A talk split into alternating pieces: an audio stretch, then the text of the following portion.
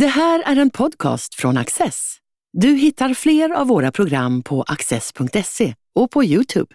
Mycket nöje! Ormen Friske är berättelsen om vikingaskeppet som satte segel sommaren 1950. Besättningen lämnade ett Sverige som hyllade dem, men när resan inte gick som man tänkt sig blev det oväntat tyst kring Ormen Friske. Jack Werner är journalist och författare och har grävt djupare i den mystiska historien. Katarina Onils Franke vill veta mer om när 15 människoöden avgjordes till havs. Jack Werner, eh, du har skrivit en fängslande bok om det moderna vikingaskeppet Ormen Friske och eh, som gick ett väldigt tragiskt öde till mötes. Vad är det med den här historien som gör den värd att eh, berättas?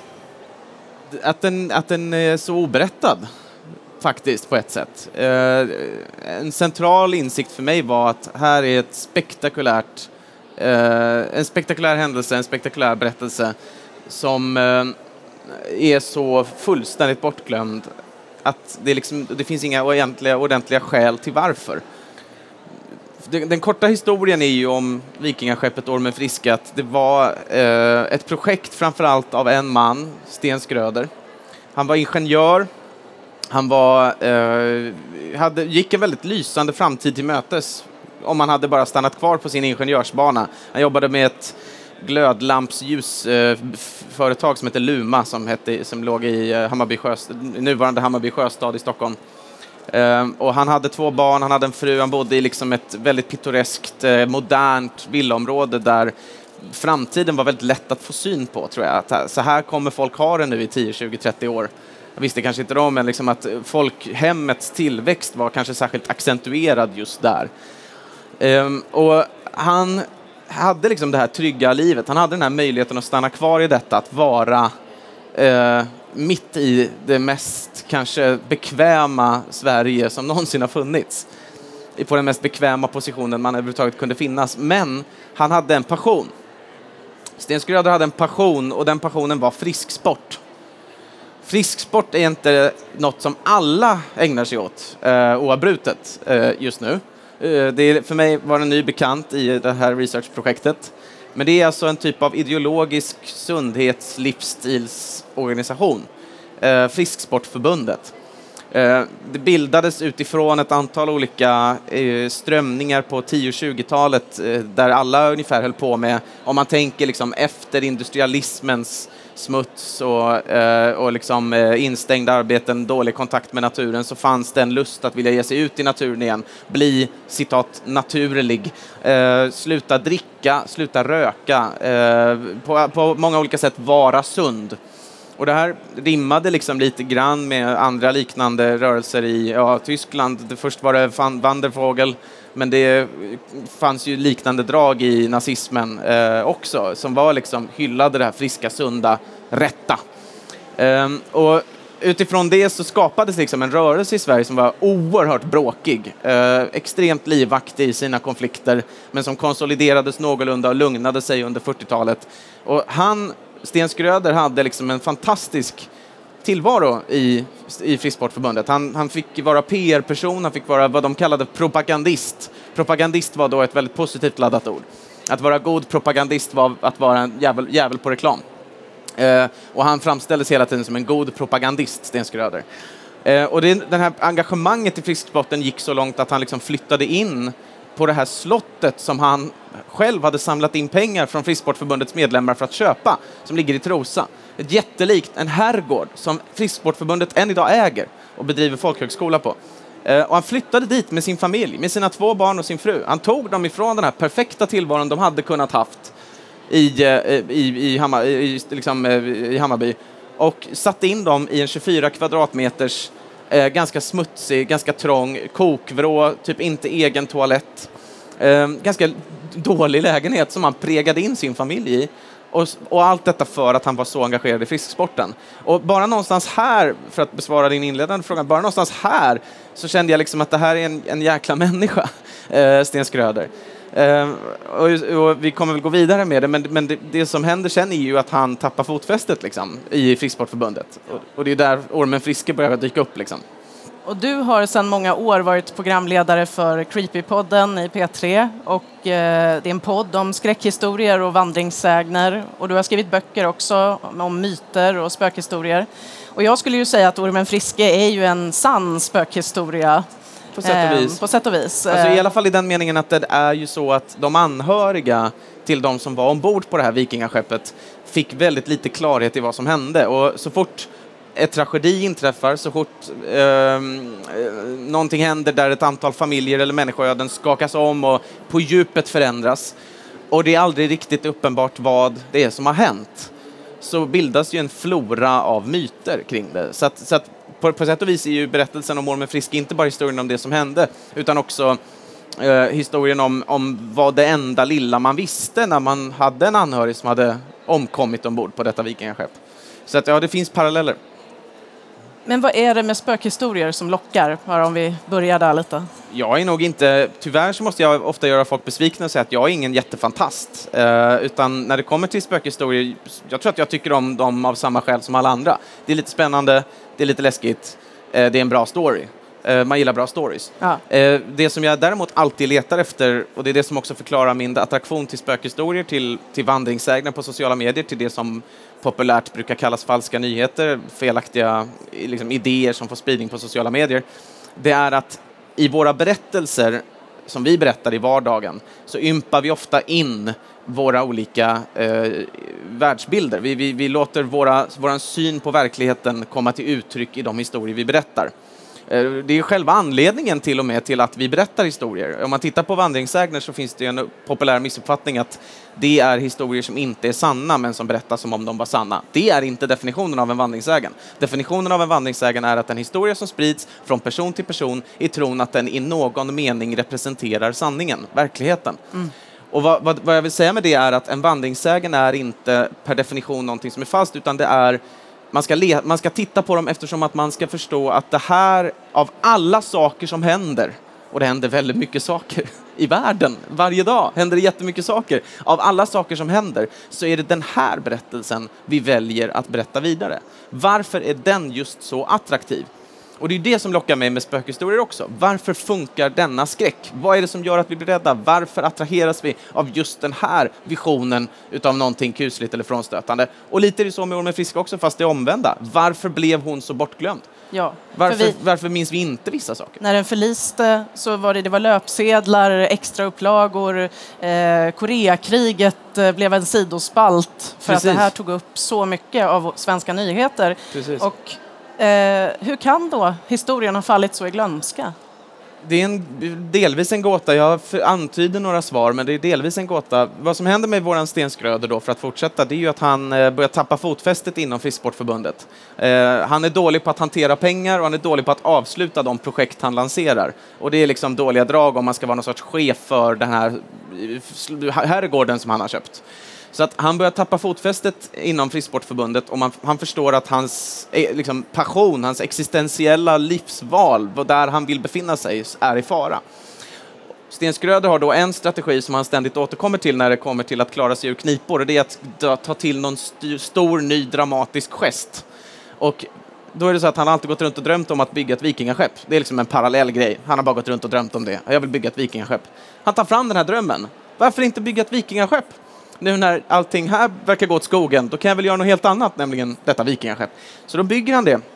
Eh, ganska kort tid. Han får till det för att de ska vara med på en, en festival i, i Stockholm som hyllar gymnastik.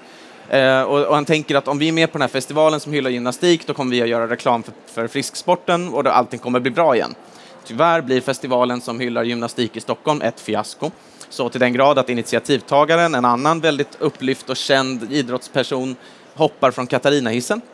Eh, Så det går rätt åt skogen och Sten Skröder står då kvar med sitt vikingaskepp, men utan den här succén. Året därpå får han dock frågan från eh, Rotterdam. Vill han åka till Rotterdam med sitt vikingaskepp och visa upp det där? Och det är då vi hamnar på den här resan. Det är då vi åker med 14, eh, det blir 14 till slut, men 15 är de ombord netto. Åker genom hela Östersjön eh, och, och, och ner till, eh, via, med två stycken stopp i Ystad och Trelleborg som båda är liksom succéartade. Väldigt mycket människor kommer och tittar på dem. Och sen åker de genom Kielkanalen som man kan säga separerar Danmark från Tyskland. Åker genom Kielkanalen ut till Nordsjön. Och väl i Nordsjön så inträffar Eh, ja, dels en storm, dels möjligen amerikansk flygbombning. Detta har jag inte tid att gå in på, det står där. eh, möjligen amerikansk flygbombning och resultatet är att Ormen Friske går under. Alla 15 dör. Och eh, det här blir som du säger stora nyheter. Det, står, det är liksom verkligen löpsedlar. Det, det, finns inte en svensk sommar 1950 som inte hört talas om, till och med kanske tänker ganska mycket på den här händelsen. Men jag tror att den här berättelsen är på sätt och vis obrukbar. Om vi jämför den med eh, André-expeditionen, Eh, om vi jämför den med, eh, för all del, Vasaskeppet. Vi har ju en hel del berättelser om misslyckanden i Sverige. Vi är till och med ganska bra på att lyfta fram våra misslyckanden. Vi är ganska bra på att säga, vad, vad är det här för historia? Vad, vad, hur skildrar den oss, så att säga? Eh, men just det här misslyckandet hade kanske ingen tydlig berättelse i sig. André-expeditionen var en historia om att Sverige också ville ha upptäckar, vi vill också upptäcka under den stora romantiska upptäckareran. Eh, de sista liksom, vita fläckarna på kartan skulle kartläggas, vi vill också vara med. Mm. Vasaskeppet var ju också en berättelse om ambitioner, om liksom, eh, riket när det skulle bli som störst. Eh, båda de där två kan ju användas för att skildra någonting, ja. medan Normen Friske kan bara egentligen användas för att skildra sig själv. Eh, men, men, priset som det, kräv, som det kräver, det är att vi också har glömt bort alla de här 14 andra än Sten Skröder. Sten Skröder är en väldigt minnesvärd människa som jag tycker mycket om. Men ombord var också 14 helt vanliga killar som ja. bara vill åka på en härlig resa. Och du skriver så fint om dem. Eh, till exempel skriver du att när ormen Friske kommit förbi Landsort ut på öppet hav och den orangeröda månen steg i öster serverades middagen. Det var soppa. Gilbacker tyckte, tyckte att den smakade hö. Och det, vi får flera såna här fina inblickar i livet ombord, hur besättningen tänkte och tyckte. Mm. Eh, men du var ju faktiskt inte med där själv, Nej. så jag undrar lite hur mycket kreativ frihet du har tagit? jag skulle säga väldigt lite. Ah. Uh, det har att göra med att jag än så länge inte, jag är väldigt rädd för skönlitterärt skrivande. för jag tycker att det känns som att, uh, jag, det finns en anledning att man gillar facklitteratur och att man gillar journalistik och det är att man hela tiden har en verklighet att orientera sig efter. Uh, och sen gör man sitt bästa för att berätta den så bra som möjligt. men när det kommer till skönlitterärt skapande så är jag rädd för att min fantasi ska vara sämre än verkligheten. och därför så tar jag mig ytterst sällan friheter för det känns läbbigt. Eh, så att eh, det, det, jag skulle säga att varenda jäkla ord där bygger på någon typ av källhandling eller oerhört väl underbyggt gissning. Och det är då brev, det är intervjuer med anhöriga, det är inte minst arkivmaterial från Riksarkivet, men det är ett antal andra arkiv också. Mm. Eh, så att det här är liksom en, en genomresearchad historia, måste man, måste man säga. Och de, de, de den Gil Backer du nämnde som tyckte soppan smakade hö, han var ju en, en, en nederländsk reporter som var med ombord och det var ju väldigt tacksamt för mig, för då har han skrivit eh, artiklar från denna resa som han har publicerat i tidningen Hett frie folk. Och de fanns ju där. Det var ju liksom oerhörda ögonvittnesskildringar från denna resa. Så jag hade ju väldigt mycket att gå på. Jag hade ju väldigt mycket att berätta den här historien utifrån. Det är väldigt spännande och det finns en hjältinna med i boken som uppenbarar sig någonstans i mitten. Mm. Och hon ska utreda den här händelsen. Det är Astrid Attis Ljungström, mm. Eh, rutinerad utrikeskorre. En av de som gav Svenska Dagbladet smeknamnet Svenska Dambladet. Hon var, alltså hon var en av de här äh, Ester Blenda-människorna, de tidiga kvinnliga reportrarna. Och det här är fantastiskt. Det är en historia i historien och man får lite Tintin-äventyrsvibbar många gånger i din bok. Och jag tycker väldigt mycket om den här berättartekniken, men jag funderar också över frågan om det har varit svårt för dig att begränsa stoffet ja. till Ormen Friske och dess besättning. Oh ja, och eh, jag har varit, haft turen att få ganska fint mottagande av boken, men den kritiken som har varit har ju varit att här och var kunder har klippt liksom. Och det tycker jag inte jag hade alltså jag, jag, jag upplever att allt som är där är jävligt väl utvalt i hård konkurrens med oerhört mycket annat. Eh, så att det som är där är ändå där av ett skäl. Attis är där, tycker jag, av ett väldigt gott skäl. Att hon visar någon sorts ambition att faktiskt också på riktigt vara med där på plats. Attis är också ett livsöde i sig. Eh, jag hade kontakt med en eh, forskare som hade skrivit specifikt om Attis och Ester Blenda och de här andra på svenskan under den här tiden. hon hade ju försökt gå på djupet med Attis, men det visade sig att Attis guddotter hade på beställning från Attis själv eldat upp allt hennes material efter det att Attis gick bort. Eh, och för mig är det en sån så här... Eh, alltså det var, mitt sammanbrott var djupt och mörkt när jag, när jag förstod detta. Att, att, så här, för det är en sån, eh, du, du, är, du är inne på verkligen på att så här, nästa bok är verkligen, det hade verkligen kunnat vara hon, om det inte var för att hon har i praktiken raderat sig själv ut ur historien och allt som finns kvar i hennes artiklar. Ja, men det är väldigt spännande att du lyfter henne därför man, då, man får ju en inblick i hur svensk media reagerade och vad de gjorde för att bevaka det här. Och det var också ganska, hon var inte alltid, eh, hon var ingen god representant för det för att hon försökte på ett annat sätt. Hon, hon ibland lät hånfull, det fanns hånfulla undertoner i hennes skriv, reportage om Ormen Friske de tror jag kom mest från det svenska konsulatet i Hamburg på vars bord det var att utreda vad som hade hänt. Men vid sidan av henne så var det så att svensk media var genomsyrat av eh, hånfullhet när det kommer till projektet Ormen Friske. Ja, det var mycket om att eh, skeppet var, trots, Illa byggt ja, och- ja. trots att de eh, var byggt av frisksportare så var det dåligt virke. Ja, och det var också väldigt mycket om att fisksportarna var ju vegetarianer.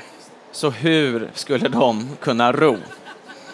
Så trötta och tunna som de var.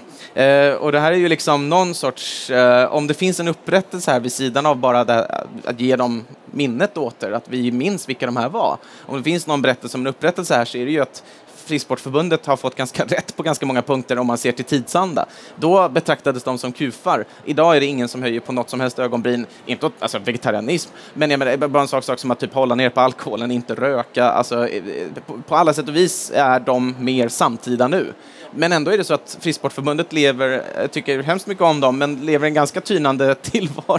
De är inte jättemycket större idag än vad de var 1950. Nej. Så, eh, så det är som att eh, man lyckas inte alltid tjäna på den tidsanda som ändå trots allt är ens egen.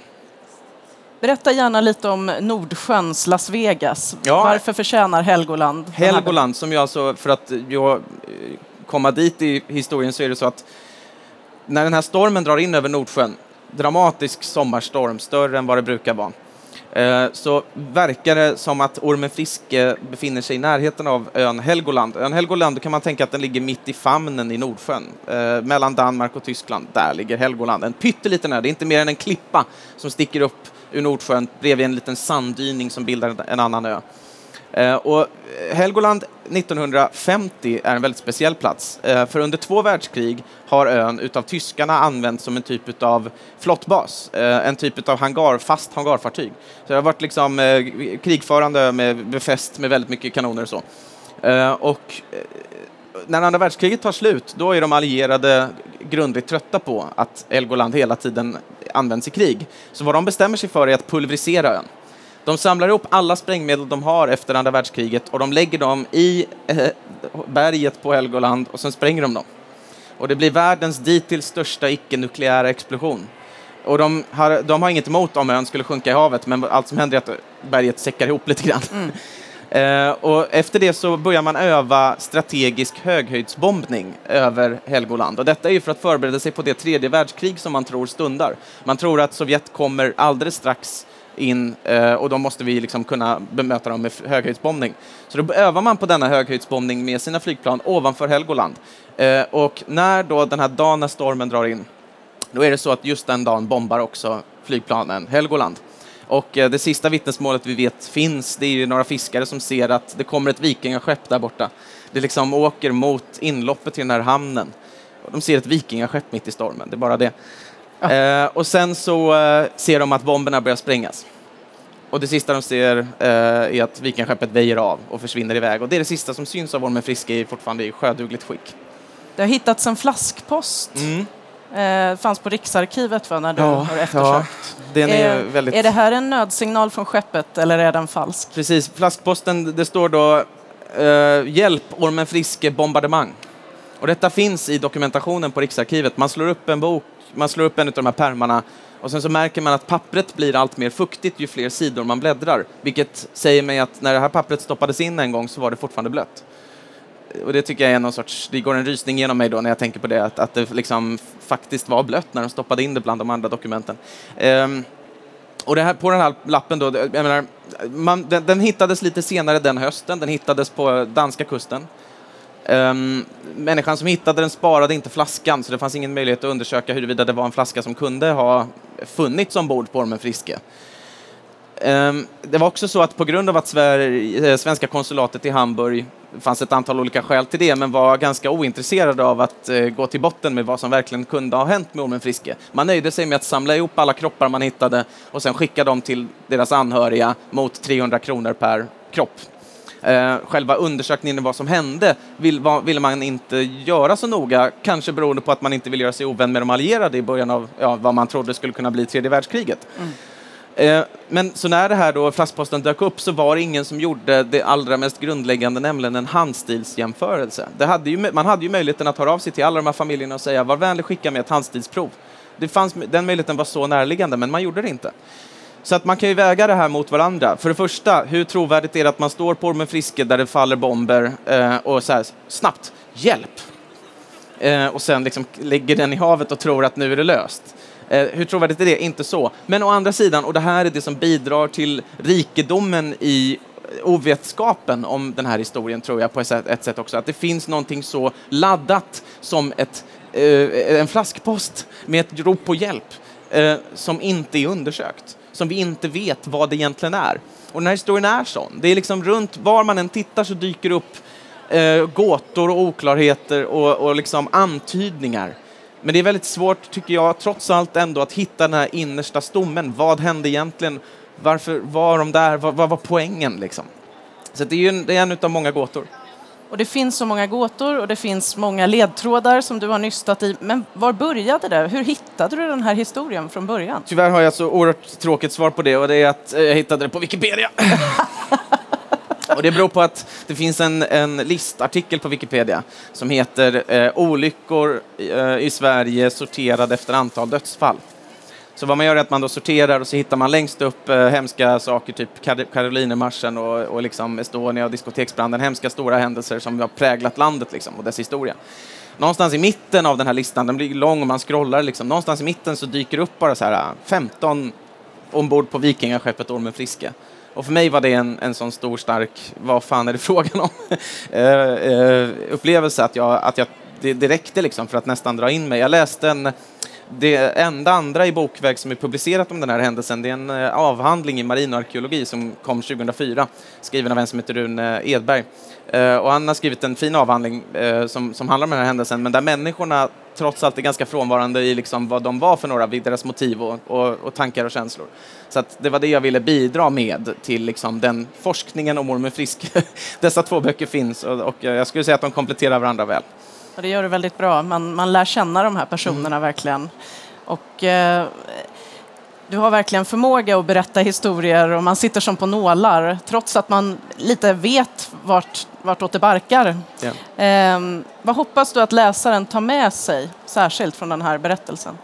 Ja, men att ja, ibland har jag slagits av jämförelser med något så enkelt som eh, nu de senaste åren har det varit två händelser där flygplan med fallskärmshoppare har kraschat. Eh, och en sån händelse är ju så svår att eh, göra en berättelse av också.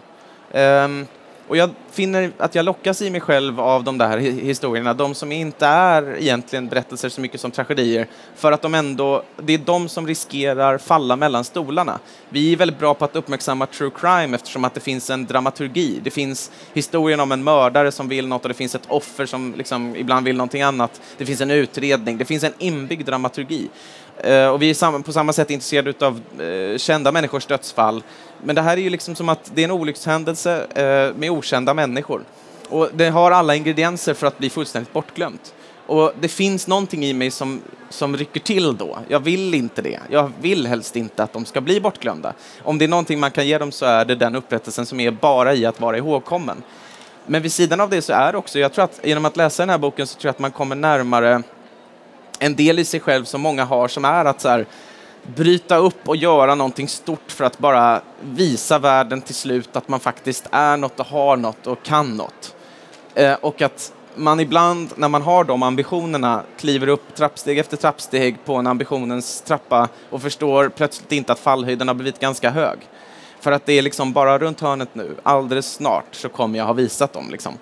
Eh, den, den, hade, den drev i alla fall sten, tror jag. Eh, och sen vid sidan av det det här är liksom 14 livsöden utöver Stens. Eh, och det är 14 vackra livsöden. Och det är en jävla udda historia. Så någonstans där inne hoppas jag, jag är inte helt säker själv på vad jag, vad jag hoppas att man ska hitta i den här, men någonstans där tror jag att man kan hitta något. Är det någon som har kontaktat dig efter att boken har kommit ut? Ja, och ja, det, det är en eh, sorts eh, grym ironi i att skriva en bok om eh, en sak som hände i relativ närtid. Det är att de man hade velat ha med i boken ofta får, får man kontakt med först efter att boken har kommit ut. Och det har varit jätteintressant, alltså människor som berättat att de var med ombord av olika skäl. det finns ju en ganska klassisk sån här att om det var så många som verkligen påstår sig vara på Bob Marley på Skansen vid något visst årtal, då var halva Sverige där. Och lite börjar jag känna detsamma för hur många det var, om det var så många som det verkligen pås, som alla påstår att de skulle ha varit med på Ormen Friske, då skulle Ormen Friske haft en flera hundratusen stor besättning. För jag har hört väldigt många säga min pappa skulle ha varit med, men som av ren tur så var, sa någon gå inte, och sen så gick han liksom inte. Och det där är också en typ av, jag menar, apropå mytologin som byggs upp kring en händelse men som samtidigt inte tar sig av ytan. Det är bara massa människors berättelser i deras egna liv eh, som, som inte kan bindas ihop om det inte finns den här övergripande historien om vad det var som verkligen hände, som den här boken på sätt och vis är. Och Så att många har hört av sig och det mest glädjande för mig är också att de anhöriga som jag har och haft kontakt har haft och fortfarande har kontakt med eh, har i många fall säger att de liksom för första gången vet vad som hänt deras släktingar nu. Uh, och den, att, att, fylla i den, den liksom, eh, det mörkret som har funnits i deras släkthistoria. Det har varit trauman, det har varit riktiga trauman, präglat deras liv. Men de har inte riktigt vetat exakt vad som hände. Nej. Och det är en absurd, uh, det, det, är liksom en, en, en, pervers kombination. Man ska, om, om, det, om, man ska ha trauma ska man åtminstone veta vad det är. Uh, och de verkar ha liksom fått en större klarhet i det och det gläder mig väldigt mycket. Jättefint. Mm. Och innan vi avslutar, Ehm, var skeppet dåligt byggt, tror du? Jag tror att skeppet hade kunnat vara bättre byggt. Ehm, definitivt. Men jag är också, det, det, står utan tvivel att hon överlevde i alla fall fem sex timmar i en ganska våldsam storm. Eh, en storm som var så stark att den hade kunnat sänka större skepp. Och det tror jag är så att när hon väl gick under, då gjorde hon det på ett sätt som hade fått nästan vilket fartyg som helst att funka. Eh, så att jag tror att hon hade kunnat vara bättre byggt. Det fanns svagheter i konstruktionen, men jag är osäker på i vilken grad de faktiskt spelade in i att hon till slut sen sjönk. Jack Werner, tusen tack för att du ville komma hit. Tack snälla.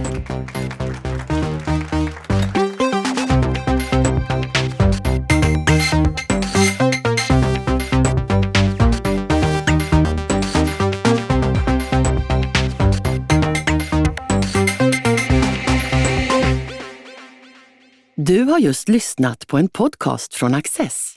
Du vet väl att vi också är en tv-kanal och tidning? Teckna en prenumeration idag på access.se.